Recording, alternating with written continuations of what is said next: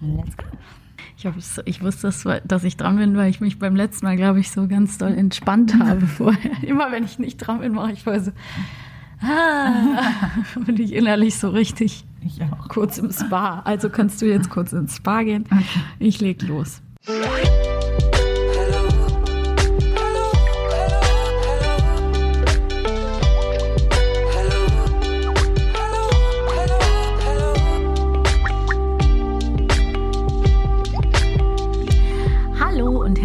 Willkommen zu einer neuen Folge von Feuer und Brot, dem Podcast von Alice und Maxi, zwei Freundinnen zwischen Politik und Popkultur. Das ist heute Folge 63 und wir sind hier für euch. Hallo Alice. Hallo Maxi, das hast du sehr gut gemacht. Danke. Ich habe mich sehr entspannt. Atem.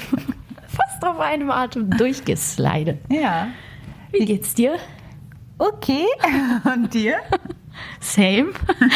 Also wir laufen ganz schön auf äh, Sparflamme gerade so ein bisschen. Ja. Ne? Wir sind ganz schön durch und müde irgendwie, ne? Ja, und irgendwie auf so eine Art und Weise, die auf der einen Seite überhaupt nicht überraschend ist und auf der anderen Seite irgendwie doch überraschend ist, weil mhm. vielleicht war es etwas naiv zu glauben, dass nach einem Jahr, nach diesem Pandemiejahr und wo es sich so latent zumindest für diese Wochen, für diesen Sommer irgendwie zu entspannen scheint, dass man dann direkt denkt, okay, man kann irgendwie direkt wieder hochfahren oder anknüpfen. Aber was ich viel mehr feststelle, ist, dass diese Entlastung, die durch das Impfen kommt und durch eine ja, Rückgewinnung von bestimmten Dingen wie Gastro- und Kulturangebote mhm. und so weiter, ich eigentlich dadurch merke, wie wenig Kraft ich eigentlich habe und wie erschöpft ich bin. Also es ist eigentlich sehr viel mehr deutlich und man hat halt eben nicht mehr dieses Gefühl, also dass man sich jetzt wieder so freiwillig entscheiden muss, zu sagen, nee, ich ja, muss so, ich kann ja. nicht. So Exhausted Girl Summer hast du doch gesagt. Ja, ja, und das ist es ein bisschen. Also man muss auch auf sich achten, dass man sich nicht so überfordert und sich nicht zu viel vornimmt. Mhm. Dazu kommen wir später nochmal. Aber apropos äh, Kulturangebote, wir sind ja tatsächlich live bald also jetzt zu diesem aktuellen Zeitpunkt stehen zwei Live-Termine schon fest. Und yes. wir sind einmal im August in Leipzig und am 17. September sind wir in Frankfurt. Genau. Wir würden uns auf jeden Fall freuen, wenn ihr Lust habt, vorbeizukommen, wenn ihr die Möglichkeit habt, kommt vorbei. Es sind vielleicht noch ein, zwei andere Live-Termine geplant, aber bis jetzt wissen wir es noch nicht und es wäre ja super schön, wenn wir das, ja, wenn wir das machen können zusammen, wenn ihr zahlreich erscheint und Tickets gibt es jetzt überall auf unserer Website, Instagram, einfach, wenn man googelt, man genau. findet sie. Kommt vorbei, wir haben ein schönes Programm für euch vorbereitet und wir würden uns so freuen, euch zu sehen in Leipzig oder in Frankfurt. Also genau, würden wir uns äh, sehr freuen. Zurück zum Thema der Folge. Mhm. Wir widmen uns heute wieder einem Classic. Wir haben uns ja in der vorletzten Folge auch Disney-Film äh, gewidmet. Und wir gucken uns irgendwie dieses Jahr, reflektieren wir vielleicht so ein bisschen, was wir eigentlich gesehen haben und was uns wie geprägt hat. Da gibt es ja auch einen äh, aktuellen Anlass, nämlich die Reunion eigentlich. Genau, also es geht um Friends, genau. das zuerst. Genau, also wir wollen uns heute die Serie Friends nochmal anschauen. Als wir zum Beispiel dieses Jahr auch über Freundinnenschaft in Serien äh, gesprochen haben, kam auch noch viel der Wunsch, ja, könnt ihr nochmal über diese oder diese Serie reden. Und mhm. wir hatten irgendwie Bock, uns Friends nochmal besonders anzuschauen. Genau, weil das ist eine Serie, die wir auf jeden Fall unzählige Mal, ich kann nicht sagen, wie oft ich mir die angeschaut habe zwischendurch oder von Anfang bis Ende, ja. als sie noch im Fernsehen lief. Ich hatte sie auch auf DVD und dann. diese fette große Box, ja, diese ja, lilane. Genau. Dann war sie ja irgendwann mal auf Streamingdiensten verfügbar und es war auf jeden Fall immer wieder eine Serie, wo ich dachte, wenn ich irgendwie erschöpft war, also wenn ich meinen Kopf leer kriegen wollte, dann habe ich mir Friends angeschaut. Ich muss sagen, ich sage das jetzt gerade so in der Vergangenheit, weil es jetzt echt mhm. ein bisschen her ist, seitdem ich das das letzte Mal gemacht habe. Aber ich würde, also es könnte immer wieder vorkommen, dass ich mir vielleicht Friends anschaue. Und das ist halt schon krass, wie zeitlos diese Serie ist. Und wir sind damit ja auch überhaupt nicht alleine. Also das ist nee. ja, sage ich mal, würde ich mal sagen, eine Geschichte, die relativ typisch ist. Voll. Ich finde es immer super bemerkenswert, wenn Leute sagen, sie haben noch nie eine Folge Friends gesehen. Dann denke ja. ich immer so, wie geht das? Weil Friends ist tatsächlich auch so, dass wir die so geguckt haben, als, als die sogar im Fernsehen lief, auf Deutsch noch, ne? Und dann später natürlich äh, jetzt immer auf Englisch. Und die hat ja ja so viele Folgen, die ja angenehm knackig kurz sind.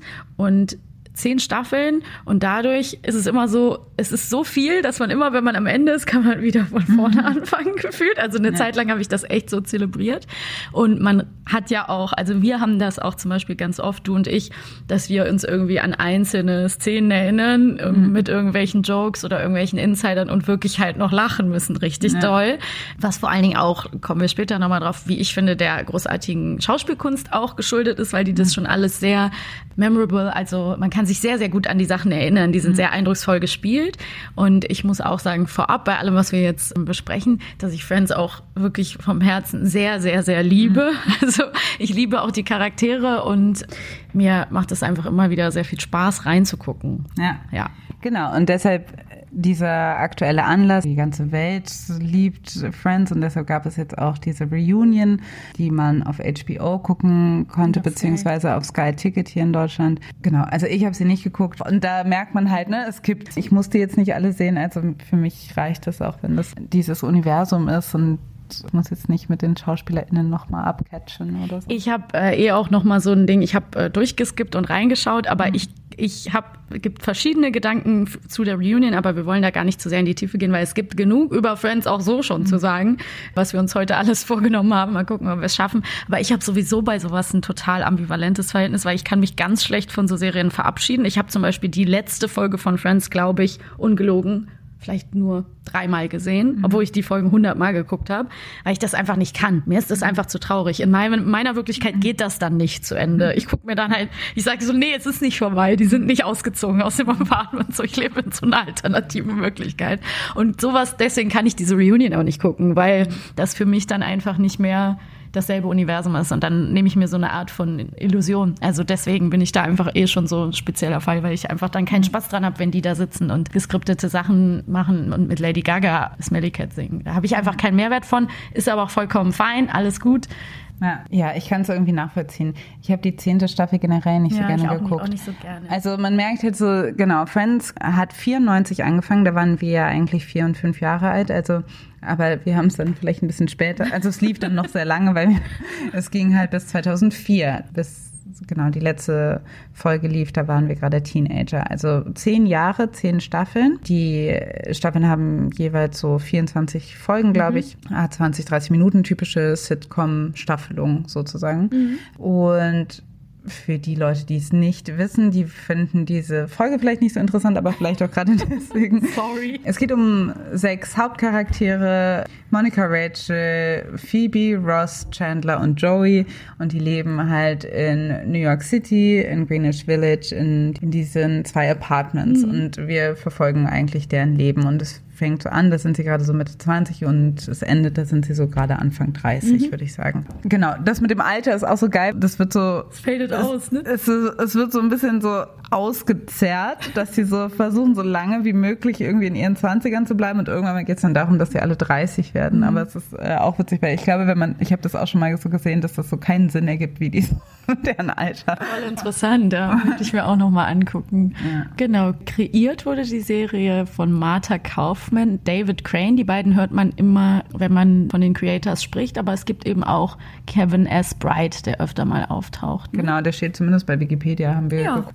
Genau, aber äh, eben, also das ist schon mal Punkt eins, es ist super gut geschrieben mhm. und es ist auch eine super gute Grundidee, aber man muss sagen, dass diese Grundidee nicht unbedingt mit Friends angefangen hat. Mhm. Also es, man denkt jetzt nicht so, uh, was für eine revolutionäre Idee, irgendwie so sechs New Yorker junge Menschen als Sitcom zu verfilmen, weil relativ genau das gleiche Konzept gab es auch schon ein Jahr vorher in einer Sitcom namens Living Single.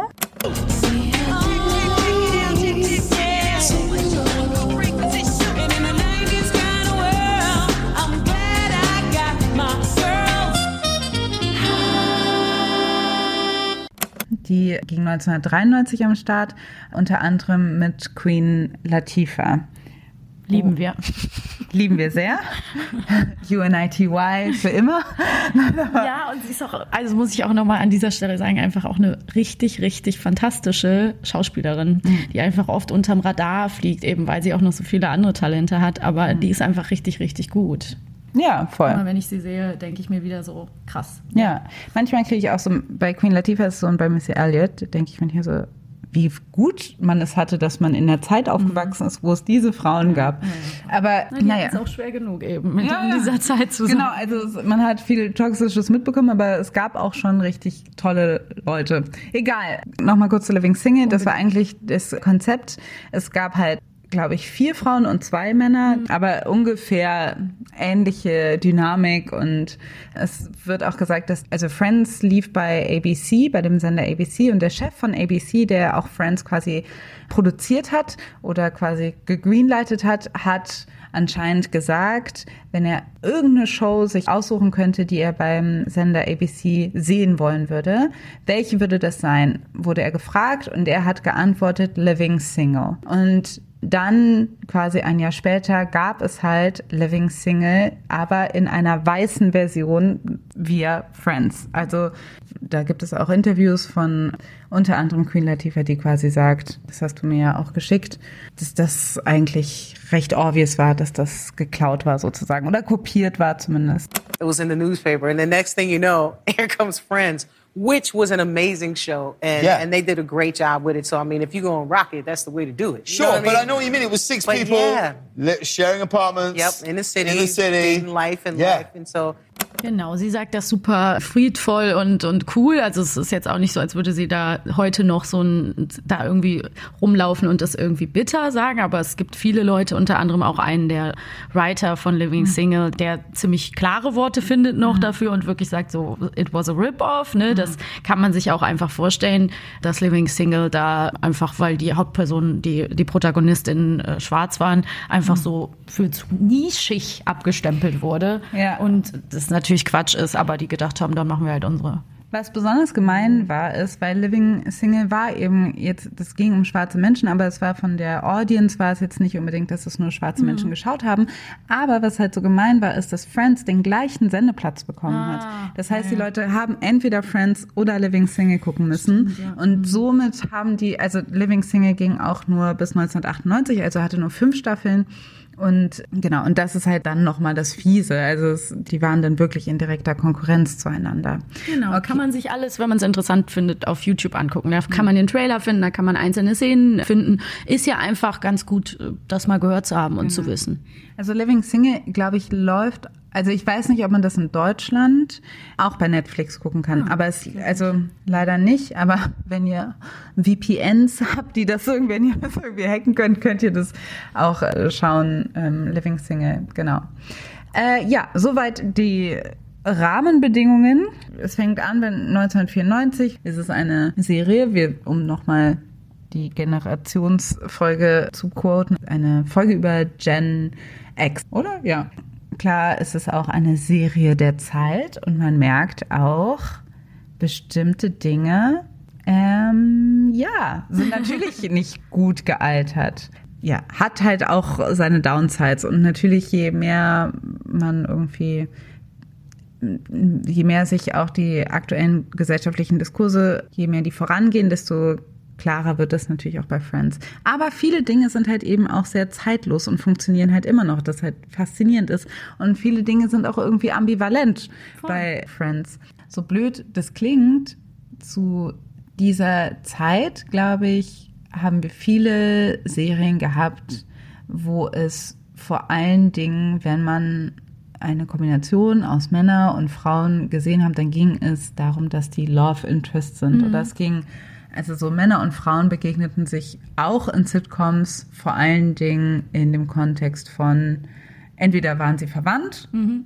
oder sie waren Genau, sie waren Liebespaare. Na, ich möchte einmal ganz kurz, weil wir das jetzt eben auch schon äh, quasi nicht genannt haben, auch einmal kurz Seinfeld nennen, ne, was auch noch so ein bisschen mhm. der Vorgänger von Friends war, wo es eben auch schon um eine Gruppe von Freunden in New York ging. Ne, mhm. Aber da waren es eben, glaube ich, drei Männer und äh, nee, zwei Männer und ach so doch Kramer, äh, George ja. und und äh, Jerry und Elaine und deswegen sind die ja, das ist ja so ein bisschen auch, das ist eine andere Art von Format. Ne, das mhm. soll halt auch eine Gruppe Freunde sein, aber da liegt der Fokus nicht so sehr äh, auf deren zwischenmenschlichen Beziehungen, sondern eher so, würde ich sagen, auf skurrilen Alltagsbegegnungen, ne, wie die mhm. so. Also es ist ein bisschen anderes, andere Form von ja, von Geschichten erzählen, auf jeden mhm. Fall. Ne? Aber das wollte ich einmal kurz angesprochen haben, so als ein Beispiel. Nicht, dass es sonst irgendwie äh, kommt direkt, äh, ihr habt das übersehen. Aber sonst gebe ich dir absolut recht, dass es mehrheitlich ganz klar so war, ne? dass man Frauen und Männer irgendwie äh, entweder halt als Love Interests dargestellt gesehen hat und vor allen Dingen natürlich auch immer so ein bisschen so entweder eine Serie für Frauen oder eine Serie für Frauen und Männer, die aber Männer im Fokus hatte. Ne? Mhm. Also das äh, war schon, glaube ich, was Besonderes, weil ähm, eben die drei weiblichen Hauptfiguren in Friends ja auch sehr klar, wie alle Figuren dort, aber sehr vielschichtig gezeigt wurden und ähm, auch interessante Charaktere waren. Genau. Und auch so ihre eigenen Charaktere. Also, dass man, also es war sehr ausgewogen, muss man sagen. Und ein Interesse an all diesen Charakteren war Total. gegeben. Also, ich würde schon sagen, so natürlich der Haupt, Fokus lag auf Rachel und Monica und weniger auf Phoebe, mhm. genauso wie auf Ross vor allen Dingen, ein bisschen Chandler und dann Joey. Also so, mhm. so ein es gab fühlt es sich so an, ja, ja, ja, auch durch die Paarbeziehungen, zu denen wir später mhm. noch kommen. Aber was zum Beispiel auch interessant ist, ist ja, dass der Cast zum Beispiel gedealt hat immer, dass die alle das mhm. Gleiche kriegen. Ja. Und das ist zum Beispiel was, was glaube ich auch dann wiederum das Writing beeinflusst ja. und so. Also, dass du merkst, es ist dann, also auch solche Dynamiken sind dann glaube ich auch wichtig. Also auch das Äußere prägt dann glaube ich, auch das, was man dann irgendwie Mit Sicherheit, man sieht ja, was bei Sex and the City passiert ist und wie das auseinander äh, ist. Äh, mit Krach und allem, ne? Ja. Weil irgendwie ist um Eifersüchteleien, da wollen wir jetzt heute nicht drauf gucken, das dauert zu lange, wir haben zu viel mit Friends zu tun, aber mit allem möglichen unterschiedliche ähm, Paychecks, unterschiedliche mhm. Storylines, die mhm. ne, Eifersucht auf gegenseitig auf Storylines, wer kriegt wie viel Screentime und so weiter. Also dass das halt da total äh, offensichtlich eine Rolle gespielt hat. Und bei Friends hat man sowas halt nie mitbekommen. Genau.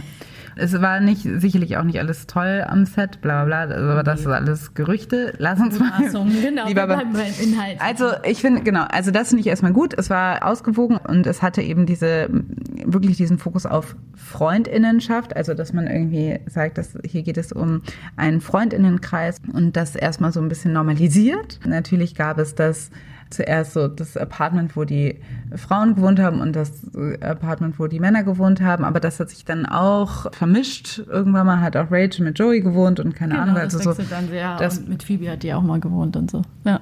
Aber ähm, wir haben ja auch ein Geschwisterpaar, ne? Das ist ja auch immer das Interessante. Das ist also so, das bildet ja, bildet ja dann auch so einen gewissen Rahmen, wo sich das alles drum spannt. Aber was zum Beispiel auch gesagt wurde bei der Pilotfolge zum Beispiel so war, oder dass Martha Kaufmann gesagt hat, sie, ihr war das auch wichtig, dass, wenn es um Geschichten um Sex und Dating mhm. geht, also dass da die Männer auch nicht irgendwie vor den Frauen kommen oder so, oder dass es jetzt, dass die, also ich glaube, es war ein Quote, dass die Frauen genauso horny sein dürfen wie mhm. die Männer. Und gerade im Piloten, da geht es um eine Geschichte, dass Monica Paul, the Wine Guy, es geht irgendwie um ein Date. Mhm. Und dass das irgendwie schon so krass war, dass dann Monika so ein ja, Date ja, ja, hatte. Das habe ich auch gelesen in der Recherche. Und dass ja. dem, dem Programmdirektor von ABC das erstmal gar nicht gefallen hat, ja. dass Monika beim ersten Date mit jemandem schlafen würde. Also dass mhm. er sozusagen wirklich sich damals geäußert hatte, so nach dem Motto, was soll sie sein? Sie kann ja dann nur eine, Zitat, irgendwie eine Schlampe sein oder, ne, also das kann, können wir so nicht zeigen, das können wir so nicht erzählen. Und es wurde dann aber doch gemacht, ne? Trotzdem. Genau, es wurde dann ja. doch gemacht. In dieser Zeit, wo es irgendwie When Harry Met Sally gab wow. und so, wo es irgendwie heißt, ja, Männer und Frauen können nicht befreundet sein und diese ganze Rom-Com, mhm. 90s Rom-Com Hochzeit, war das halt irgendwie so ein bisschen so ein gutes Gegenbeispiel. Es gibt eben diese Folge, wo Monica Chandler die erogenen Zonen erklärt. Now everybody knows the basic erogenous zones. You got one, two, three, four, five, six, There are seven.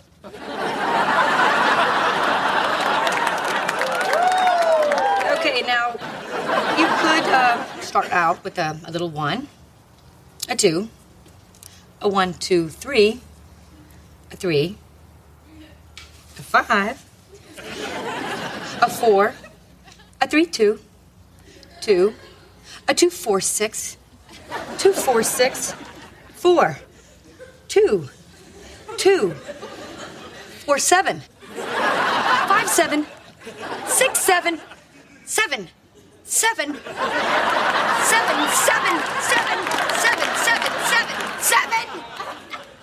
Was, um, was oft verglichen wird mit dieser Orgasmus-Szene von When Harry Met Sally. Also, ja, er gibt ja, ist auch ein bisschen auf jeden Fall ein Kommentar äh, darauf. Er gibt total Sinn, ja. Genau. Also, dass du halt siehst, diese Frauen sind irgendwie, reden gerne über Sex, haben gerne Sex und sind irgendwie, also so Female Pleasure. Also wird da sichtbar, aber jetzt auch nicht auf so eine also eben auf diese Sitcom leichte, normalisierende Art. Genau, und ist eben Safer Sex ist auch ein mhm. Thema. Es gibt die äh, Folge, wo Richard und Monica und Rachel und Ross jeweils in den Nebenzimmern gerne Sex haben möchten und es gibt aber nur noch ein Kondom. Mhm. Und dann ähm, gibt's äh, dieses lustige, diesen lustige Battle darum und dann können eben nur ähm, am Ende nur Rachel und Ross mhm. Sex haben. Also das ist ja auch eigentlich schon in einer kleinen Form revolutionär, weil es geht um Kondome, es geht um Safer Sex, es geht um die Lockerheit Möglichkeit, mit der das behandelt wird und dass dann eben ja. kein Sex gehabt wird, wenn, kein, wenn keins da ist, ist ja schon genau. irgendwie ein Statement. Zu einer Zeit, wo genau AIDS auch nochmal ein ganz anderes ja. Thema war ja. und eben also so Aufklärung und auch generell das alles auch nochmal noch mal ein viel größerer Kampf gewesen ist in Mitte der 90er. Das darf man auch nicht äh, vergessen. Was ich auch gut finde, ist, dass es eigentlich ja anfängt mit dieser Story, dass Rachel in dieses Coffeehouse mhm. kommt, mhm. als Braut, die, die abgehauen als abgehauene Braut. Also das ist ja eine Haupt Storyline, dass Rachel irgendwie dieses verwöhnte, reiche Girl ist, was irgendwie dann irgendwie versucht, auf ihre eigenen Füße zu stellen mhm. und äh, mit der Hilfe von ihren Freundinnen. Man begleitet Rachel, wie sie irgendwie so kellnert und dann ihren ersten Job mhm. bekommt und da immer weiter irgendwie vorwärts geht und sich das, das irgendwie schafft. Auch wenn sie aus einer reichen Familie kommt, irgendwie dann nicht äh, so viel Geld hat und wir sehen auch zum anderen Monika, die halt auch kocht und irgendwie in diesem Kellnerjob hat mit dieser, wo sie diese Kostüme tragen muss und auf dem Tisch tanzen genau. muss und so. Also ja, wir ja. sehen halt Karrierewege, die irgendwie nachvollziehbar sind Total. oder irgendwo schön sind, auch auf so eine normalisierende Art, wo man denkt, okay, äh, gerade Rachel und Monika haben irgendwie Karriereziele und haben auch Bock und die erreichen die auch und haben damit aber auch Schwierigkeiten genau. teilweise oder ich liebe das auch, wie halt Rückschläge dargestellt werden oder was was heißt, ich liebe das, aber es werden bestimmte Sachen thematisiert. Ne? Es geht manchmal auch äh, um ja, Chefs mit denen oder Chefinnen, mit denen total schwer zu dealen ist. Es gibt eben auch diesen Moment, wo Monika in der Küche so ein bisschen belästigt wird von einem Koch und sie dann abhauen muss. Also es wird zwar hum mit Humor behandelt, da können wir auch nachher nochmal einhaken, wie man das so findet, ob so Themen da reingehören oder so, das, ob das das irgendwie verharmlost. Aber das, jetzt mal dahingestellt wird es thematisiert und das sind ja Sachen, mit denen Frauen strugglen. Und mhm. äh, du wolltest bestimmt gerade noch äh, zu Phoebe kommen, weil die ist ja auch, das ist ja dann das schöne Gegengewicht, weil die eben gar nicht so ehrgeizig ist, sondern einfach so ein bisschen macht, worauf sie Bock hat und so ein bisschen von hier nach da sich treiben lässt und das aber auch nicht so als äh, Problem für sie dargestellt wird. Ne? Genau, weil Phoebe ist ja dann quasi so das Gegenteil. Die macht da irgendwie, die singt da in ihrem Coffeehouse ihre Lieder, die irgendwie auch super schlecht sind und so. Aber sie macht dann einfach irgendwie und dann arbeitet sie als Masseurin und macht halt irgendwie ihren Weg. Aber das ist halt, wird auch nicht als minderwertig irgendwie abgeschimpft. Also es ist einfach so, sie macht halt diese die Dinge, die sie will. Was ich auch super gut finde, das kann man auch vielleicht jetzt schon ansprechen, mhm. ist, wie in, bei Friends über Geld gesprochen wird mhm. oder dass halt Geld nicht so ausgeblendet wird wie halt in vielen anderen Serien, wo man, also die wohnen immer noch in einem ja, super ja, unrealistischen, unrealistischen, Setting, Setting genau. aber das wird zumindest so erklärt, dass die Oma das irgendwie, dieses die Apartment von hat Monika, von, ne? von genau. Monika und so weiter. Also, dass da irgendwie eine Erklärung ist. Man merkt, die Leute, die es geschrieben haben, die haben sich Gedanken darüber gemacht und da wird auch über über die Geldunterschiede zwischen ja. diesem Freundinnenkreis gesprochen. Es gibt diese Folge, wo sich eben Phoebe, Joey und Rachel ärgern darüber, dass die anderen immer sagen, wir gehen essen, mhm. wir machen das und so und weiter. Und auch dieses Dilemma, dass die dann irgendwie zu einem Konzert gehen wollen und die sagen, ja, wir bezahlen euch die Tickets, aber die anderen wollen, die nicht, wollen ja. die das nicht und so weiter. Do you guys ever get the feeling that um, Chandler and those guys just don't get that we don't make as much money as they do? Yes, yeah. Really? It's like they're always saying, let's go here, let's go there. Like we can afford to go here and there. Yes, yes, and it's and we always have to go to, you know, someplace nice. Know. You know? God, I, it's not like we can say anything about it cuz like this is a birthday thing, you know, and it's for Ross. Genau, also dass solche Dynamiken irgendwie wichtig sind. Voll. Und Phoebe hat ja auch mal auf der Straße gelebt. Also mhm. das ist ja eh nochmal eine ganz spezielle äh, Storyline von ihr. Aber auch krass, einfach so einen Kommentar zu machen, so ja, man kann auch mal wohnungslos gewesen sein und mhm. trotzdem in so einem Freundeskreis sein. Also mhm. sieht man ja auch selten irgendwie, ja. ja. Genau, also ich glaube, das ist so eine Frage, auf die wir immer wieder stoßen ist eine generelle Sitcom-Frage. Also das, was Sitcoms machen, ist Dinge halt normalisieren und zugänglich machen. Ja. Die Stärke ist, alles, was bei Friends angesprochen wird oder in jedem Kontext, kriegt auf einmal so was Normales. Mhm. Und das ist toll. Es ist, und da kommen wir auch gleich nochmal zu, genau, was das irgendwie auch bedeutet, zum Beispiel mit dieser Beziehung zwischen Carol und Susan mhm. oder so weiter.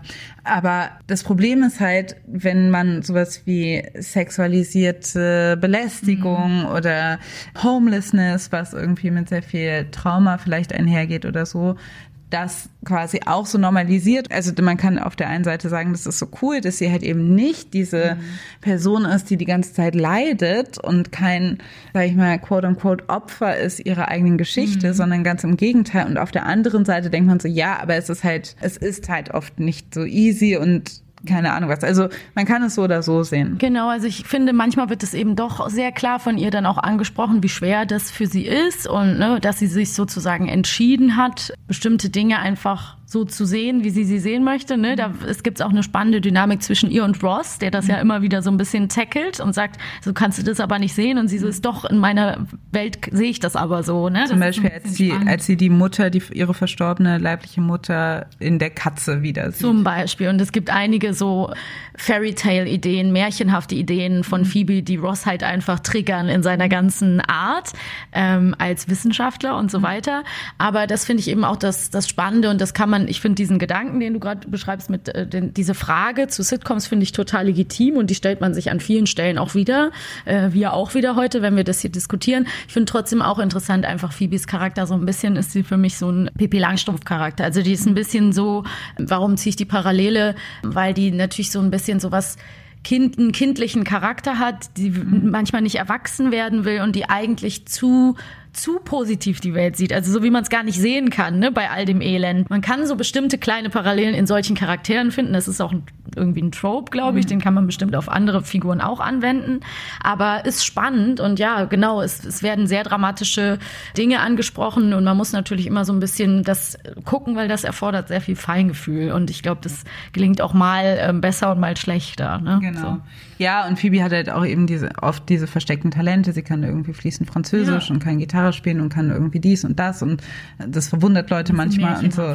Genau, ist so ein bisschen so amazing Phoebe und so weiter. Sie ist auf jeden Fall auch, wenn der Charakter, der so ein bisschen rausfällt und Außenseiter ist, das wird auch oft thematisiert, ne? dass sie halt auch, sie hat ihr eigenes Apartment, sie kommt und geht, sie ist nicht so drin. Was toll ist, das kommt äh, eigentlich später erst in unserer Beziehungssection, aber das kann man ja schon einmal auch gesagt haben, dass Phoebe eben ein Happy Single ist. Also, dass sie mhm. einfach, obwohl sie meistens ganz lange keine Beziehung hat, mhm. äh, nie als irgendwie äh, deswegen traurig oder verbittert oder irgendwie zu needy dargestellt wird, was ja auch, also die Gesellschaft möchte ja immer gerne, dass Frauen sich dann schlecht fühlen, wenn sie nicht in einer Heteropaarbeziehung sich befinden. Und deswegen finde ich Phoebe da eine total coole Single-Icon auch, muss ich echt so sagen, ja. irgendwie. Ja. Genau, also ich finde es eh interessant, dass diese, eigentlich diese Idee, die wir zum Beispiel bei Sex in the City, die eigentlich auch so eine positive Repräsentation von Single sein darstellen soll, trotzdem immer unterliegt so, when, wann kommt mhm. Prince Charming, so wann kommt er? Und das ist mhm. bei Friends gar nicht so das große Thema, weil dadurch, dass es eh die ganze Zeit darum geht, dass die Beziehungen sich aus diesen Freundeskreisen mhm. entwickeln. entwickeln, dass man halt eh schon gar nicht mehr dieses Ding von Prinz Charming hat, weil man kennt die ganzen Flaws von diesen, ja. von diesen Leuten. Also man hat nicht das, also, und das finde ich eigentlich auch schon mal so einen schönen Ausgang, wie diese Beziehungen entstehen. Bei den einen mehr, bei den anderen ja. weniger. Genau, es kommt jetzt das große Thema. Das ist wirklich, also das ist wirklich viel, finde ich auch so. Das ist das, was mir auch so immer schnell wieder in den Kopf kommt, wenn ich an, an Friends denke, ist so ein bisschen dieses Thema Männlichkeit. Wow. Ne? Das Video, was wir auch zur Recherche genutzt haben von The Take, Messages from Friends, kann man sich auch äh, auf YouTube anschauen.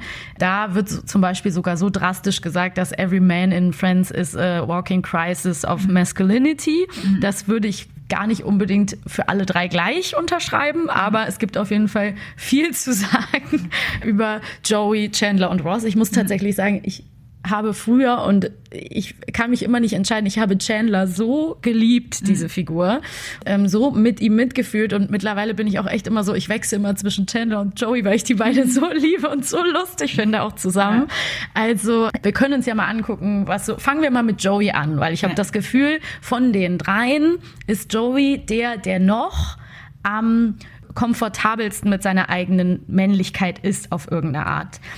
Und auf der anderen Seite ist er halt auch also so der, der Mann. Maskulinste. Genau, er ist der, der so gut aussieht, der genau. gut bei den Frauen ankommt, der ne, diese oft in Sitcoms eigentlich so Vorlage für Barney Stinson, genau. nicht ganz so schlimm, aber immer dieses How you doing? Und er macht super viele Frauen an und möchte die irgendwie macht den Duschvorhang weg, als er irgendwie will einen Hot Roommate und will irgendwie genau ist halt so ein bisschen auch das dieses so ja. Genau er ist nicht äh, immer cool mit Frauen und er ist auch ja er ghostet und manipuliert und will Frauen ins Bett kriegen. Er ist ja sogar auch noch ähm, in den ersten ersten Staffeln immer so da, oder auch später noch sogar, ist es auch so der Running Gag, der will ja selbst die Frauen aus der Freundesklicke ja immer noch nackt sehen. Ne? Also er sagt ja dann auch immer, you know about Naked Thursdays, right? Wenn, wenn Rachel bei ihm einziehen will und so. Aber man muss dazu sagen, dass zum Beispiel äh, Joey auch diese Seite hat, dass er, er ist mit vielen Schwestern äh, groß geworden. Das wird auch nochmal gezeigt. Da ist er so ein bisschen Protective Brother, auch latent problematisch, genauso wie bei Ross. Aber was ich eigentlich sagen wollte, er hat eigentlich so gewisse Verhaltensweisen, wo er auch sozusagen keinen Fick gibt, auf Deutsch gesagt. Also er findet zum Beispiel, es gibt diese Handtaschenfolge, wo er eigentlich Bock hat, diese Handtasche zu tragen. Oder wo er trägt äh, Damenunterwäsche oder ähm, hat dann auch irgendwann diese, diese Mitbewohnerin, mit der er dann irgendwas bastelt oder ja, so Potpourri, das ist auch eine interessante Szene, weil ich weiß gar nicht, ob es Ross oder Chandler ist, der so rein, der irgendwie mit den Jungs abhängen will. Ich sag mal, es ist Chandler, es ist jetzt a guess, mhm. geht so rein und dann sieht er irgendwie so, Joey und seine Mitbewohnerin machen da so Potpourri. Und irgendwie, dann ist eben auch der Joke so, oh, die ganzen Männer machen halt diesen quote-unquote Frauenkram. Und ähm, und ja, es ist halt irgendwie interessant, dass das halt oft Thema ist ja. irgendwie und dass das oft irgendwie dann genau mit dieser Handtasche oder ja, also auch wie Frauenunterwäsche, dass, dass Phoebe ja sagt, das ist so ein, so ein kinky Game mhm. in, in ihrer Beziehung, dass die manchmal Unterwäsche tauschen und dann probiert Joey das einfach mal mhm. aus und findet die irgendwie ganz äh, komfortabel und äh, mhm. interessiert sich für die ganzen Stoffe und so weiter. Ja. Und das ist irgendwie so ganz cute, wie er das irgendwie so einfach mal so ausprobiert. Genau. Und Aber dann sieht jemand diese Unterwäsche ja. und dann ist es auch wieder super genau. peinlich. Er wird ja auch dafür geschämt. Es ist ja dann auch, wenn er die Handtasche hat, wird er dann so weiblicher. Und das ist ja so ein großer Widerspruch in Friends. Das kann man sich ja jetzt auch dann nahtlos bei Chandler angucken, ist diese komische Kombination aus wir normalisieren einerseits eine ähm, lesbische Beziehung, eine queere Partnerschaft mit Carol und Susan und das ist okay, das ist normal, ne? Das wird da zumindest, also wird gezeigt, obwohl es da zu der Zeit ja noch gar nicht legal war in den USA, ähm, Gay Marriage, glaube ich. Und trotzdem ist einfach, und es waren halt auch die 90er, es war wirklich so, diese Sitcoms und Romcoms haben das einfach en masse gemacht.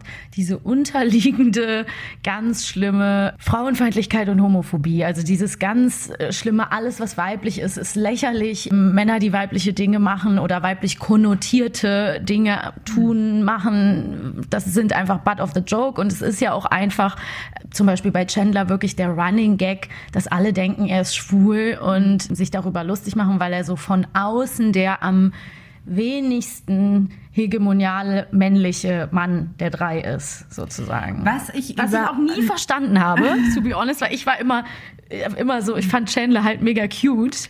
Ich ja, nicht so richtig ja, aber ich habe auch nicht verstanden, also so, genau, ich habe auch diesen Unterschied nicht so sehr gesehen ja, dass er sich irgendwie immer so dagegen wehren muss. Und ich finde auch, also auf der einen Seite, dass die Ex-Frau von Ross lesbisch ist und dann irgendwann mal mit der neuen Freundin Susan zusammenkommt und heiratet, dass das irgendwie, genau, das ist irgendwo normalisiert. Aber wir haben auch die Parallele bei Ross, genauso wie bei Chandler, dass sie sagen, mhm. sie haben ein Trauma, weil irgendjemand in ihrer Vergangenheit quasi queer war. Mhm. Das ist halt bei Ross ist es, ist es Carol mhm. und bei Chandler ist es der Vater, der genau. trans ist, was auch, da kommen wir auch nochmal ja. gleich, wie furchtbar oh. schlecht das erzählt ist. Das Aber das ist das Allerschlimmste. Das, das kann man ja. wirklich gar nicht gucken. Genau, also dass du auch schon das heißt, das ist so, dass das so schlimm für die hetero-Leute ist.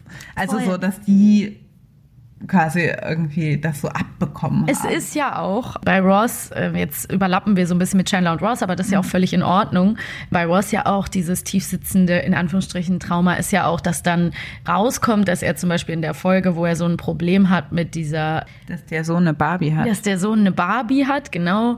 Dass er als Kind sich selber verkleidet hat. Oder ist das eine andere Folge? Nee. nee dass er als Kind selber in Frauenkleidern gern diese Tea Party gemacht hat, was ja eigentlich mhm. irgendwie total süß ist. Auch diese Aufnahme ist süß, mhm. aber es ist trotzdem wieder so ein bisschen, am Ende wird es halt trotzdem, haha, you were, ne, you dressed up as a, as a lady and had a tea party. Also man kann wieder so ein bisschen die Frage stellen, so, ist es irgendwie auch cute, aber natürlich ist es auch played for love. Also man soll darüber lachen und es wird sich darüber lustig gemacht.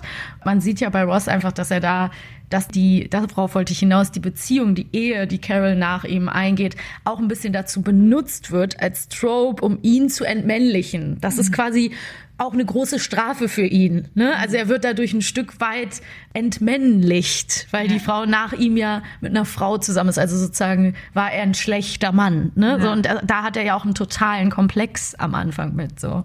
Voll, also genau, das, zum, das ist einmal diese Szene, wie er irgendwie nicht, wie er unbedingt seinen Sohn dazu bringen will, mit einer Actionfigur mhm. zu spielen, anstatt mit der Barbie. Und dann gibt es halt auch diese Folge, wo er, wo die eine Nanny suchen und dann kommt halt dieser Typ. Freddie Prince Jr. Gespielt von Freddie Prince Jr., der quasi so die perfekte Nanny ist und super lieb und sweet. Und dann hat Ross aber ein Problem damit, dass das ein Mann ist.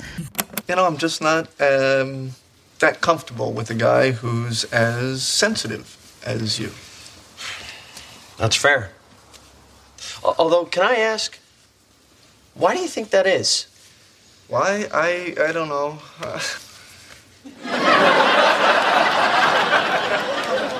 um, uh, maybe maybe because of my father. Mm. I mean, um, you know, when I was growing up, he was kind of a tough guy you know, and as a kid, I wasn't the athlete I am now.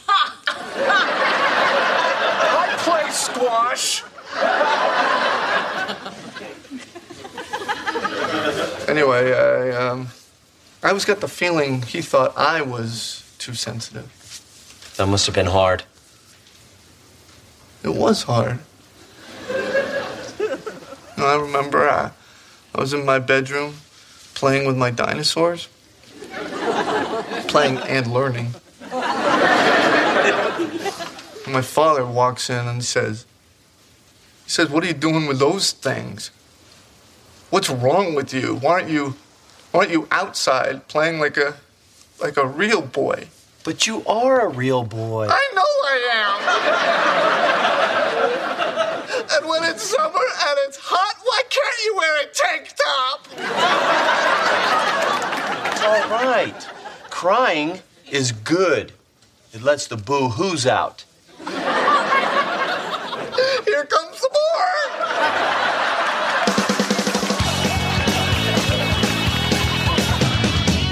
Das ist halt die Frage jetzt wieder. Ist das eine Art Kommentierung von wie lächerlich diese ganze Maskerade ist um Männlichkeit?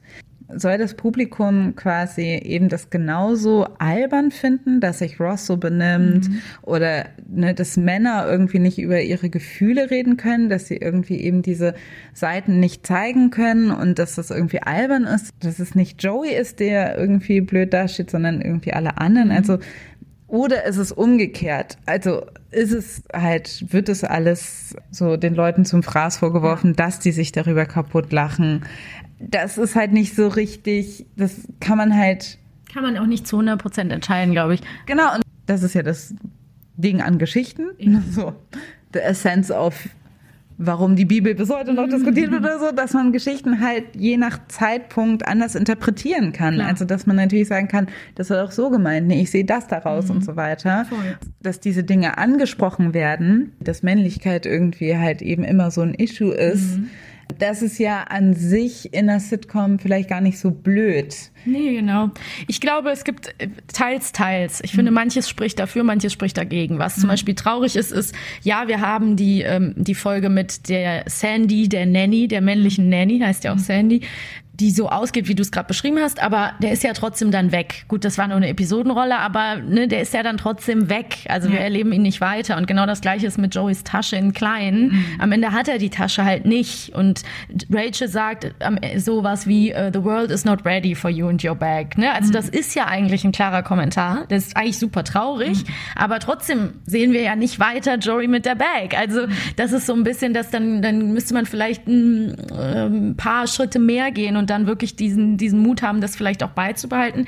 Gleichzeitig muss man Friends zugutehalten, dass die Charaktere wirklich verdammt gut geschrieben sind, dass die sich auch weiterentwickeln und mhm. viele Dinge lernen. Also zum Beispiel Joey, als er irgendwann lernt, dass es scheiße war, wie er Frauen behandelt hat, äh, gibt es so eine Folge, wo er alle anruft und sich entschuldigt. Ne? Mhm. Oder aber auch so was wie, dass wir sowohl bei Monika als auch Chandler als auch Ross sehr stark merken, noch mehr als bei Rachel, obwohl die auch Probleme mit ihrer Familie hat, dass die so severe Anxiety alle haben. Also dass die mhm. wirklich so irgendwie durch bestimmten Stress und Druck und verschiedene Traumata aus der Kindheit einfach echt, wie du ja auch schon gesagt hast, so unperfekte Charaktere mit Fehlern und Ängsten und starken Neurosen sind und dass man das auch irgendwo sehr klar sehen kann. Also natürlich kann man auch dem Publikum zumuten, sich bestimmte Dinge zu, zu denken und zu interpretieren, aber ich sehe das auch so, man kann es nicht eins zu eins sagen, weil es keine hundertprozentig klare Definition gibt. Und ein bisschen problematisch finde ich es schon, ähm, dass zum Beispiel Ross, über den wir ja auch jetzt in Sachen Beziehung nochmal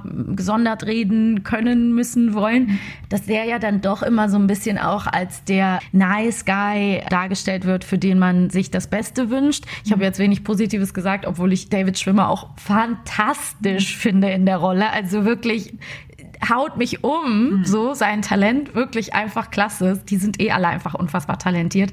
Aber ja, das ist so ein bisschen schade, finde ich, weil Ross und Rachel ja eben durch diese sich durch die ganze Serie ziehende Paargeschichte das Paar sind, für das man so rootet, dass die am Ende sich doch noch kriegen und dass Ross ja doch immer, würde ich sagen, in den Augen der Mehrheit der Zuschauenden ja als sehr dreamy und, und lieb und ähm, so dargestellt wird. Und er hat eben doch schon auch ein paar toxische Verhaltensweisen. Rachel auch, so ist es nicht. Aber die haben einfach eine Extrem, also ganz, also genau, das ist irgendwie, es war das absolute Will they, won't they, was irgendwie mhm. damals super viele Leute beschäftigt hat, was sich bis zur letzten Staffel, also rein schreibtechnisch war das ganz schlau gemacht, diese Dynamik, dass man immer irgendwie so dran bleibt, aber wenn man irgendwie sieht, also so das die Eifersucht und also die Eifersucht von Ross ist wirklich, wirklich super problematisch, weil also diese Storyline und auch da könnte man natürlich sagen, man sieht es ja, also es wird jetzt gar nicht so romantisiert, es führt auch zum Streit und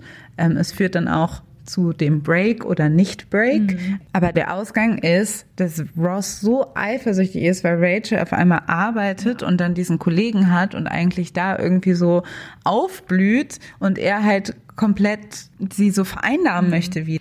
Und diese Eifersucht wird nie, genau, die kommt auf, aber die wird nie so durchgearbeitet. Also es gibt einmal diese, glaube ich, in irgendeiner Folge spricht Phoebe Ross darauf an und sagt, du bist so eifersüchtig und so kontrollsüchtig wegen Carol, mhm. weil die, weil du verlassen wurdest mhm. und das ist, das macht deine Beziehungen kaputt.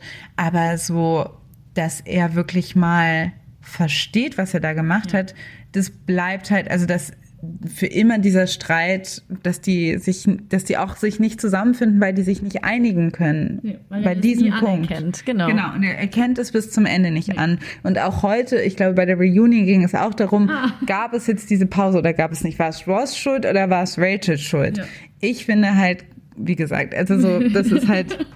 ja, wir haben dann. Aber, aber auch da ist es gut geschrieben, halt, weil es halt diesen Streit gibt. Ne? Also genau, sie sagt es ja, sie verbalisiert es total. You had no right coming down to my office, Ross. You do not bring a picnic basket to somebody's work. Unless maybe they were a park ranger. Yeah, well, excuse me for wanting to be with my girlfriend on our anniversary. Boy, what an ass am I. but I told you I didn't have the time. Yeah, well, you never have the time. I mean, I don't feel like I even have a girlfriend anymore, oh, Rachel. Ross, what do you want from me? You want me, you want me to quit my job so you can feel like you have a girlfriend? No, but it would be nice if you'd realize that it's just a job. Just a job? Yes. Ross, do you realize this is the first time in my life I'm doing something I actually care about? This is the first time in my life I'm doing something that I'm actually good at? I mean, if you don't get that. Okay, I get that. Okay, I get that big time, and I'm happy for you, but I'm tired of having a relationship with your answering machine, okay? I don't know what to do anymore. Well, neither do I. da ist man sich auch uneinig. Ich finde eben einfach nur, ja, Ross hat halt viele von diesen Verhaltensweisen, die ich wirklich eben schwierig finde. Und vor allen Dingen, das regt mich so auf, das ist eine dieser schlimmsten Folgen für mich zu gucken, wo er sich so benimmt, als sie da in diesem neuen Arbeitsumfeld sich so anstrengt, weil es geht auch wirklich so um drei Wochen. Der sagt so, ja, wir haben uns so zwei oder drei Wochen ja jetzt keinen Abend zusammen verbracht. Und sie kommt halt aus ihrem scheiß prekären Kellnerjob, so, sie hat nichts auf der Uhr und es ist so ihre eine Chance. Und ich denke so, reiß dich mal ein paar Wochen am Riemen, du Larry. Dass ich wirklich so denke, so was zur Hölle. Kannst du nicht mal klarkommen, dass die Frau mal ein paar Wochen jetzt da reinbuttern muss? Und das ist doch wirklich das allerletzte. Und dann sie so reinzupuschen in dieses, du willst doch was von deinem Arbeitskollegen, was erstmal überhaupt nicht der Fall ist. Also es ist schwer zu ertragen und ich sehe das ähnlich. Das wird dann nicht aufgearbeitet. Sie benimmt sich später auch ganz schlimm, weil sie natürlich alle seine kommenden äh, Beziehungen sabotiert und torpediert auf ganz schlimme manipulative Art. Das ist natürlich auch nicht okay und wird auch zu wenig anerkannt, ne? Also wie sie zu Julie ist und so. Also das ist ja wirklich ja. schlimm. Ja, oder dass sie da zu dieser Hochzeit fahren wir. Ich meine, dann wird das irgendwie aufgehalten. Aber mhm. so, sie hat immer wieder oder wo sie halt dieser Freundin sagt, sie soll sich den Kopf rasieren. Das ist auch ein schwieriges, also super. Dass er sie schwierig. einfach sofort verlassen muss, weil sie eine Glatze hat. Ja, ja, genau. Also das also, ist schon echt super. Genau, also es gibt halt diese Szene, Ross hat eine Freundin und sie überlegt sich eine Glatze zu schneiden, Rachel redet äh, sie da rein. Redet sie da rein und dann ist es quasi, ist die Beziehung sofort vorbei. Also das ist auch schlimm. Das geht gar nicht. Nee, man sieht auf jeden Fall, bei Ross würde ich sagen, tiefsitzende Probleme auf jeden Fall mit seiner Männlichkeit, die in Paarbeziehungen regelmäßig ihm Probleme bereiten, die aber irgendwie wenig aufgearbeitet werden bei ihm oder vielleicht kann ich es auch nicht so richtig mhm. sehen und ich fand das am Ende ein bisschen, ja, eben, wir haben ja auch beide gesagt, dass wir die letzten zwei Staffeln vielleicht nicht so toll fanden ja. oder nicht mehr so gerne geguckt haben, weil ich es dann auch echt blöd fand, wie man, ist jetzt nur meine persönliche Meinung, wie man dann Joey so über die Klinge springen lässt, dass der nochmal kurz mit Rachel und dann steht es auf der Kippe, das hat mir einfach ein bisschen das Herz gebrochen, das hat mich genervt. Aber und vor allen Dingen muss man sagen, also letztlich aus einer Sicht heute ist das Ende, wie Ross und Rachel zusammenkommen, auch leider blöd. Weil halt Rachel ist gerade dabei, wieder mal dabei, mhm. ihren Traumjob in Paris anzugehen ah, und sagen, ich habe diesen Job. Es ist, ja, es ist ja eigentlich eine Wiederholung dessen. Dieser Mark kommt, sagt, ich habe ein super tolles mhm. Angebot für dich. Du kannst nach Paris. Die haben irgendwie sagen, sie würden die Tochter hin und her fliegen. Das würde irgendwie funktionieren. Sie sitzt ah, schon im Flieger und bricht alles ab, bricht diese ganze Sache ab. Er versucht auch noch, Ross versucht auch noch alles, um den anderen Arbeitgeber davon zu überzeugen, weil es gab, es ist zwischen einem Job in New York und einem Job in Paris. Und sie überlegt, wägt die ganze Zeit ab, soll ich den in Paris oder in New York machen? Und er versucht die ganze Zeit immer wieder, diesen New Yorker Arbeitgeber, ich weiß es nicht mehr so genau, davon zu überzeugen, dass er Rachel noch ein besseres ja, Angebot macht. Anpasst, und, damit sie da bleibt. Genau. Und Rachel entscheidet sich aber für Paris. Sie sagt, sie möchte mhm. nach Paris. Und dann gesteht Ross seine Liebe und deshalb bleibt Rachel, dann geht, macht sie das, nicht. Und das ist halt. Das ist für mich gar nicht passiert. Das ist so wie das Ende von How I Met Your Mother. Das ist gar nicht passiert. es ist halt so. Also das, also das ist so. Genau. Also man denkt so, ja blöd, dass Rachel nicht nach Paris gegangen also, ist. Es ist natürlich auch total blöd, sich vorzustellen, dass sie die, das kleine Baby oder das kleine Kind Emma dann da hin und her fliegen, bla bla bla, komisch das Ende. Anyway, wir haben jetzt ein bisschen über ähm, Rachel und Ross gesprochen. Ich finde, es ist alles in allem, auch wenn man sich natürlich zwischenzeitlich wünscht, dass sie zusammenkommen und immer wieder auch kleinen Herzbruch hat, wenn sie dann irgendwie es nicht schaffen, weil es eben super geschrieben ist. Vielleicht sind sie dann auch irgendwie, ne, also machen die es einfach gut, aber letztendlich ist es schon eine ziemlich toxische Beziehung Beziehung und sie sind irgendwie eigentlich nicht so richtig gut füreinander. Zumindest hat man nie gesehen, dass die beiden an dieser Beziehung wachsen. Ja. Ganz im Gegensatz zur Beziehung von Monika und Chandler, muss ja. man ja sagen. Weil die eigentlich, fand ich, immer eine total schöne Beziehung auf Augenhöhe führen oder zumindest es immer wieder schaffen, sich anzugleichen, weil es ist ja normal, dass es auch mal Ungleich Ungleichmäßigkeiten gibt, dass jemand in der Beziehung sich mal unsicherer fühlt oder sich mit sich selbst unsicherer fühlt, aber dass sie immer wieder sich so ihren, ihren Herausforderungen stellen und zusammen als Paar immer mehr zusammenwachsen aus dieser Freundschaft heraus. Und das finde ich irgendwie total schön. Und da habe ich auch das Gefühl, dass zum Beispiel der Charakter von Chandler in seiner Männlichkeit sicherer wird und am Ende eine andere Confidence mit sich hat oder eine andere Ruhe. Das ist, mhm. finde ich schon, dass man das irgendwie merkt. Er bleibt natürlich der Funny Guy, aber die beiden tun sich gut, finde ich. Definitiv. Es geht da auch gar nicht so, finde ich, wie ich mich daran erinnere, gar nicht so sehr auch um Männlichkeit, Weiblichkeit, sondern er hat halt eben diese Commitment-Angst. Mhm. Ne? Also er ist irgendwie, er hat auch Angst mit dem Heiraten und so weiter. Das fällt ihm schwer und solche Sachen da gibt es kein großes Drama und die. Es gibt das große Drama, ob sie vielleicht dann doch zurück zu Richard geht. Ja, ja, Aber es gibt kein internes, was aus den beiden, dass sie zusammen nicht funktionieren mhm. oder schlecht füreinander sind, sondern es gibt eben einen Love Interest von außen, der auch noch, der die Beziehung vielleicht genau. kurz in Frage stellt. Ja, also diese ganzen Sachen und diese Herausforderungen ne, mit keine Kinder kriegen können, genau, die kriegen sie irgendwie gut hin. Was auch noch positiv anzumerken ist, obwohl es positiv im Negativen ist und wir da gleich nochmal kurz drüber sprechen, ist, dass ja selbst in dieser komischen Vergangenheitsepisode oder in dieser The One That Could Have Been, in dieser Was wäre wenn Folge ist ja Monika noch dick und da ist es ja so, dass Monika und Chandler auch sich trotzdem verlieben und so. Ne? Also die mhm. sind ja auch so ein bisschen einfach füreinander bestimmt. Und man kann ja so sagen, obwohl das natürlich total blöd ist, als Bild zu sagen, ha, trotzdem ist es ja trotzdem ein bisschen so, dass man sie auch als, also über Fat Monika reden wir gleich noch. Da mal. reden wir jetzt am besten genau. drüber. Okay. Ein großes Narrativ um Monika ist, dass Monika früher dick war. Dass sie dann beschlossen hat abzunehmen, nachdem Chandler einmal sagt, äh, sie findet Chandler schon ein bisschen gut, also die sind, sollen Teenager sein. Chandler ist im College und Chandler sagt zu Ross, die damals auch schon befreundet sind, ich möchte nicht mit deiner dicken Schwester abhängen. Das habe und dann, ich vergessen, tatsächlich, dass das dieses, äh, ich dachte, dass sie dann später, weil sie in dieser Was wäre wenn Folge zusammenkommen, aber das kommt irgendwann wird das erst unpackt, ne, dass sie sagt, warum habe ich eigentlich abgenommen und dann sagt sie ihm das sogar und ist halt total verletzt davon, ne, weil das quasi sie damals als Teenager so verletzt hat. Ist so ein bisschen so eine Story of Revenge Body, mhm. also dieses ich nehme ab und, und dann im nächsten Jahr ist Monika schlank und dann findet Chandler ah, sie super heiß. Also das so. habe ich falsch erinnert, ja, ja. Sie gucken halt ein altes Videotape von Monika an und dann kommt eben raus, Monika war dick als Teenager und dann sagt zum Beispiel Joey auch, some girl ate Monica. Ja, und es gibt immer wieder diese Sache von, so, sie hat so viel gegessen und dann und die Kamera fügt sechs Kilo hinzu und dann sagt Chandler ja, how many cameras were on you und ja. so. Also es sind permanent Fat Jokes. Das und das ist kaputt gegangen, weil Monika draufgesessen mhm. hat oder sie hat so und so viele Kekse gegessen äh, bei den Pfadfindern und und dann gibt es halt eben diese Folge als Alternative, so dass sie dick geblieben ist und nie abgenommen hätte und Chandler und Monika verlieben sich trotzdem. Mhm. Es gibt diesen Dialog, dass Monika einmal sagt, würdest du mich nicht lieben, wenn ich dick wäre? Und Chandler sagt, nein, natürlich würde ich dich lieben, wenn ich, wenn du dick wärst.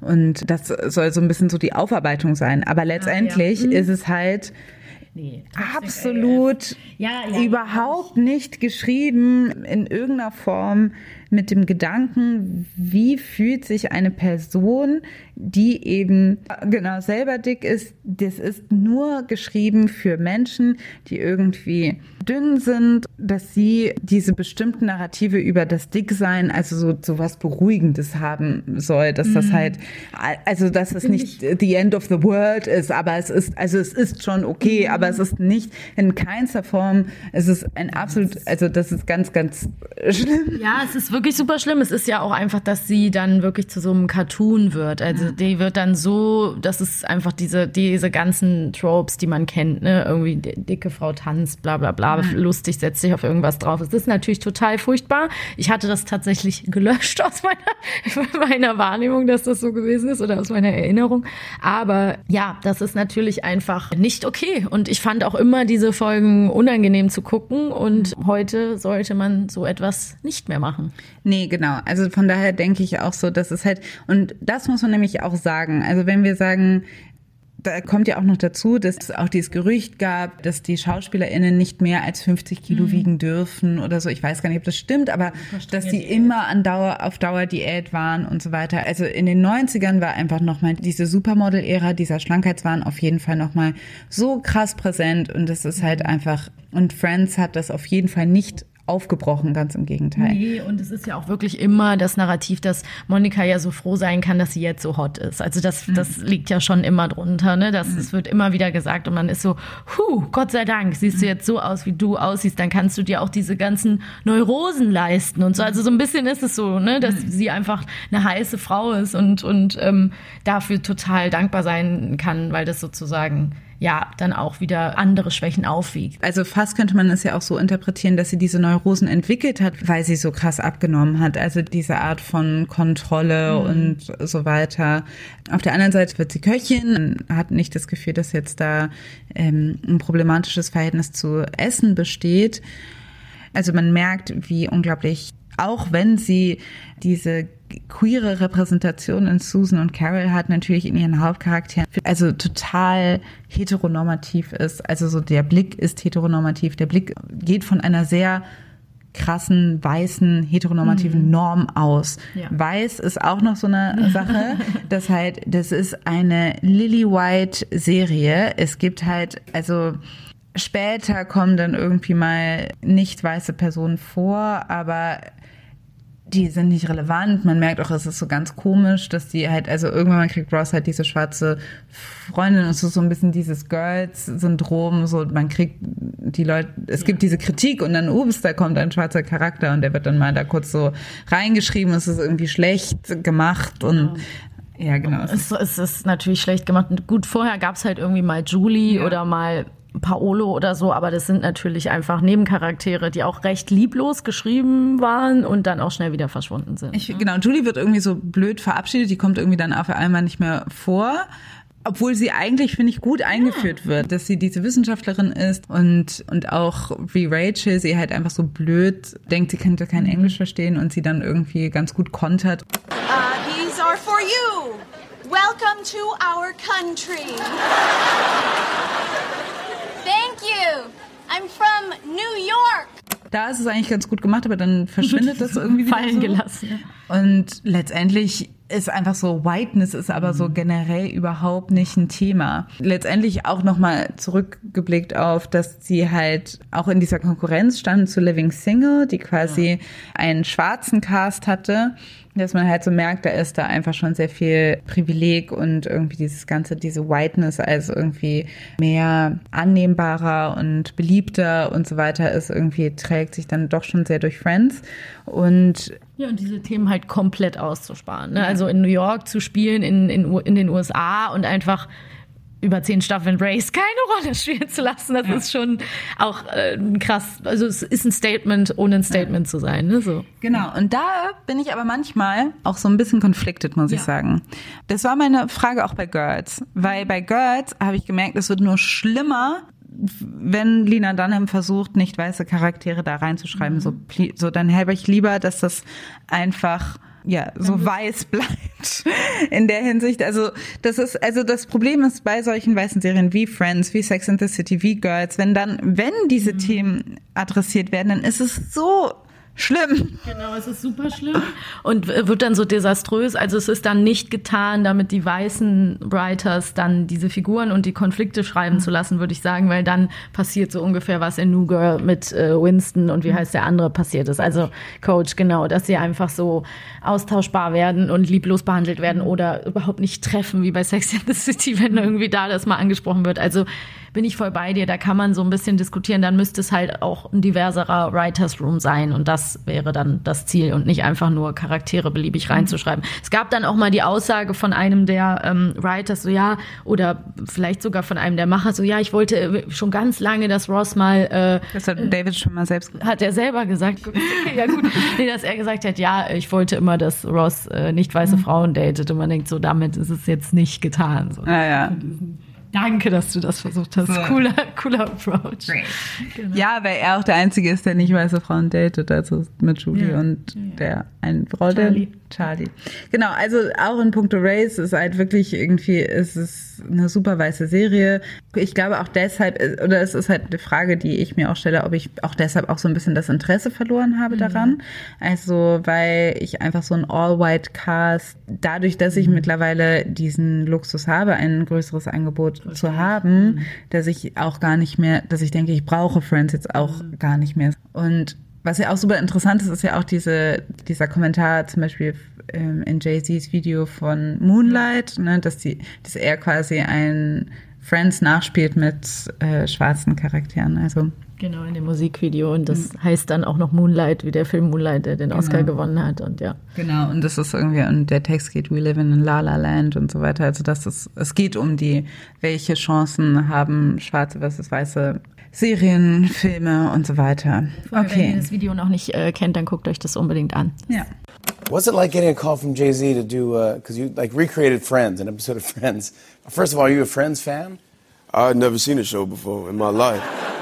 yeah, I didn't even. I hadn't heard of it. I mean, I I maybe heard of it in passing, but I didn't really watch it. So it was cool. It was a learning experience for me. I was like, damn, wow, this is this is white.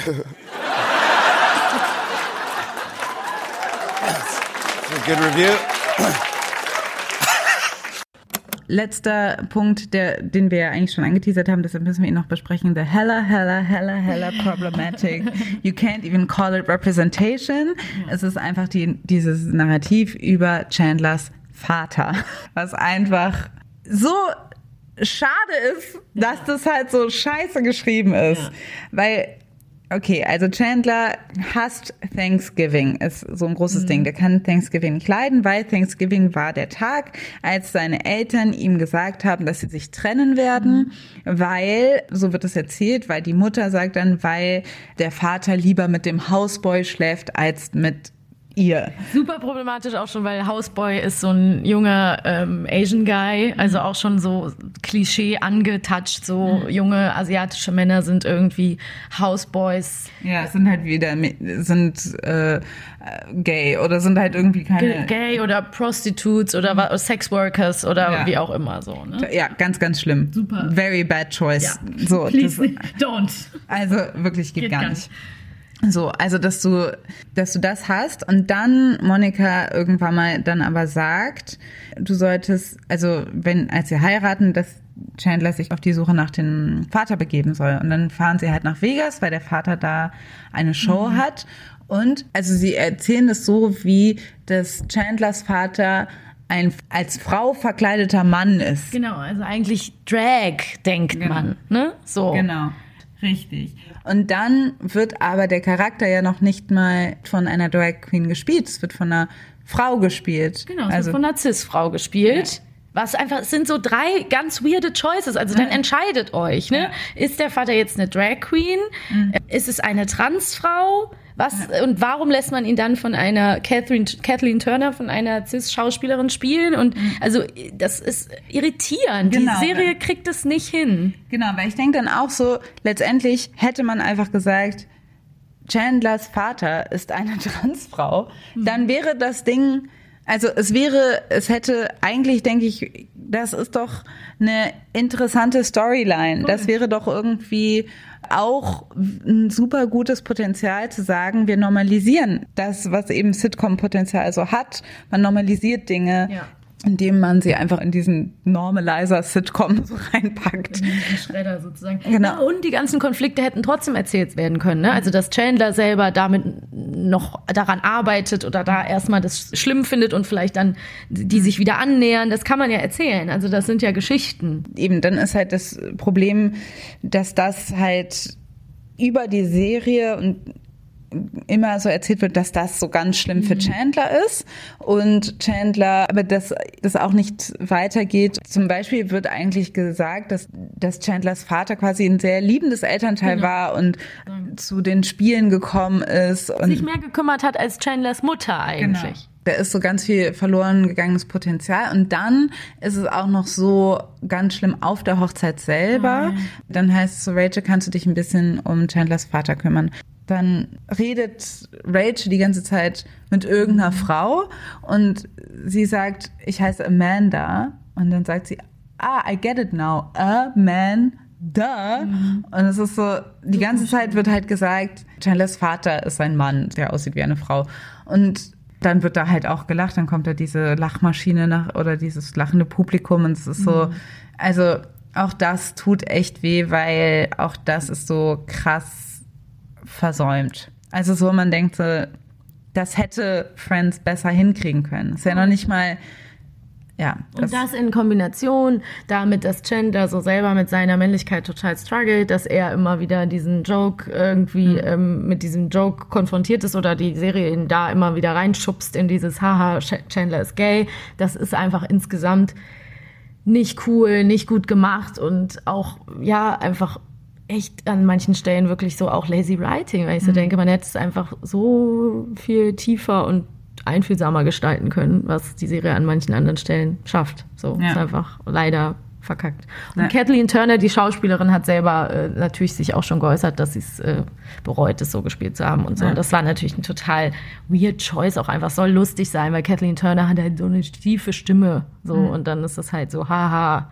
Und dann fragt man sich auch wieder, ne, wie wir schon in dieser Disney Villains Queerbaiting Folge uns gefragt haben, ist es etwas, was quasi die Writers so vorgeschlagen mhm. haben und es ist so kompromissmäßig so geworden, dass sie das nur so durchsetzen konnten? Mhm. Also war es eigentlich eine gute Intention und ist dann schlecht geworden? Oder war es von Anfang an einfach schlecht gemacht? Also auch das weiß man nicht. Ne? Also war es irgendwie ein Versuch eines Narrativs und einer Repräsentation, der dann einfach an der Zeit gescheitert ist? Oder haben Sie es nicht gerafft? Gute Frage, können wir nicht beantworten. Kleiner Disclaimer noch am Schluss auch, finde ich. Wir haben jetzt auch immer gesagt, Chandlers Vater. Die Serie spricht ja auch von Chandlers Vater.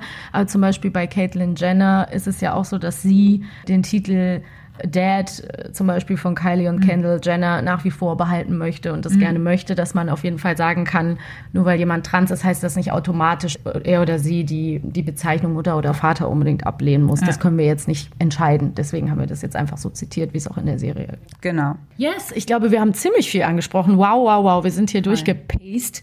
Äh, ich würde sagen, wir kommen zum Schluss. Alice, du hast ja eben schon ein bisschen gesagt, dass du eigentlich mittlerweile mit größerer Auswahl mhm. vielleicht auch als Comfort-Serie zu anderen Serien greifst, was ich auch sehr mhm. gut verstehen kann, weil ja. man einfach viel Auswahl hat mittlerweile. Ich denke, wir haben auch oft genug gesagt, dass was wir an Friends mögen, dass wir viel Spaß hatten mit der Serie und vielleicht auch nochmal haben werden. Ich ähm, habe sie auch länger nicht gesehen, wird sicher nochmal eine Zeit kommen, wo ich mhm. krank im Bett liege und denke, das ist heute genau der Tag für ein paar Folgen Friends. Also jeder, der ähm, gerne Friends schaut, kann das natürlich auch nach wie vor weiter genießen. Aber ich finde das immer gut, Dinge einzuordnen. Wir lieben ja auch die Ambivalenzen aufzuzeigen zeigen und zu sagen, hey, das kann koexistieren. Definitiv. Und ich würde auch sagen, es ist jetzt auf jeden Fall keine Serie, die ich, also wo ich sage, okay, die kann ich nicht mehr sehen. So. Mhm. Aber es gibt halt wie, also genau, es gibt cringy Dinge. Letztendlich denke ich aber, es ist schon interessant, dass diese Serie einfach bis heute funktioniert. Ja. Also wirklich ne, fast 20 Jahre nachdem sie beendet worden ist. Und ich glaube, das liegt halt eben zum einen daran, dass sie halt so unpolitisch mhm. ist, also dass man halt da so von weggehen kann und gleichzeitig aber auch diese Sehnsucht nach diesem Freundinnenkreis. Ja. Also dass du, dass die Serie da schon sagt, Freundinnen sind Familie und dass das eigentlich was ist, was super wichtig ist. Es ist so ein bisschen schade, dass halt die Serie endet mit dieser Sache und dann muss das auch irgendwann mal gehen, weil dann müssen wir alle unseren Weg gehen. So die Zeit, die Episode der, der Freundinnenschaft ist dann so beendet mit, mit dem Heranwachsen. Das ist, glaube ich, eine Message, die man jetzt vielleicht anders sehen würde. Aber bis dahin ist es eigentlich etwas, was Leute sehr gut nachvollziehen können bis heute und was auch immer wichtiger wird. Und vor allen Dingen, glaube ich, auch dieses analoge. Genau, kein Social Media, Smartphones und kein Instagram, kein, also diese ganzen Sachen. Das ist einfach schön eskapistisch so. Man kann sich da reinflüchten und ähm, man fühlt sich zu Hause in ja. dieser Serie. Vielen, genau. vielen Leuten geht es, glaube ich, so. Ja, genau, wie so ein kleines Trostpflaster. Und weil wir ja eben latent exhausted und, und so ein bisschen, ja, schwierige Zeit haben, ähm, ist es halt vielleicht äh, gerade auch ein gutes, also wie gesagt, ist, ne, wenn, was man auch immer braucht, damit man sich irgendwie ein bisschen besser fühlt. Genau, wir hoffen, euch hat die Folge heute Spaß gemacht und ihr habt euch auch ein bisschen besser gefühlt, seid, habt euch bei uns zu Hause gefühlt. Jetzt kommt noch eine vielleicht ein bisschen traurige Nachricht. Wir, aber für uns ist sie sehr schön, wir verabschieden uns in eine einmonatige Sommerpause. Im August wird keine Folge erscheinen. Wir haben das jetzt durchgezogen seit April 2016, mhm. bis auf einen Monat Ausnahme, jeden Monat eine Folge zu veröffentlichen. Und wir sind einfach müde und treten ja auch live auf in der Zeit. Also wer es schafft, da hinzukommen, wir freuen uns super darüber und ja, gönnen uns einen Monat Pause. Genau, wir hören uns im September wieder und genau, das ist unsere 63. Folge. Vielleicht findet ihr ja in der Pausenzeit eine Folge, die ihr nochmal hören wollt, die ihr lange nicht mehr gehört habt. Wie gesagt, wir haben auch schon ein bisschen Auswahl. Und äh, wir wünschen euch aber alles Gute, hoffen euch natürlich live zu sehen. Und wenn nicht, dann beim nächsten Mal wieder im Podcast-Feed. Genau, bis dann. Ciao. Tschö. Das war die neue Folge Feuer und Brot. Erreichen könnt ihr uns unter feuerundbrot.gmail.com, auf Facebook, Twitter oder Instagram. Wenn ihr uns unterstützen wollt, könnt ihr das mit einer monatlichen Spende auf Steady oder Patreon. Wir hoffen, ihr seid auch beim nächsten Mal wieder mit dabei und bis bald. Tschüss. Tschüss.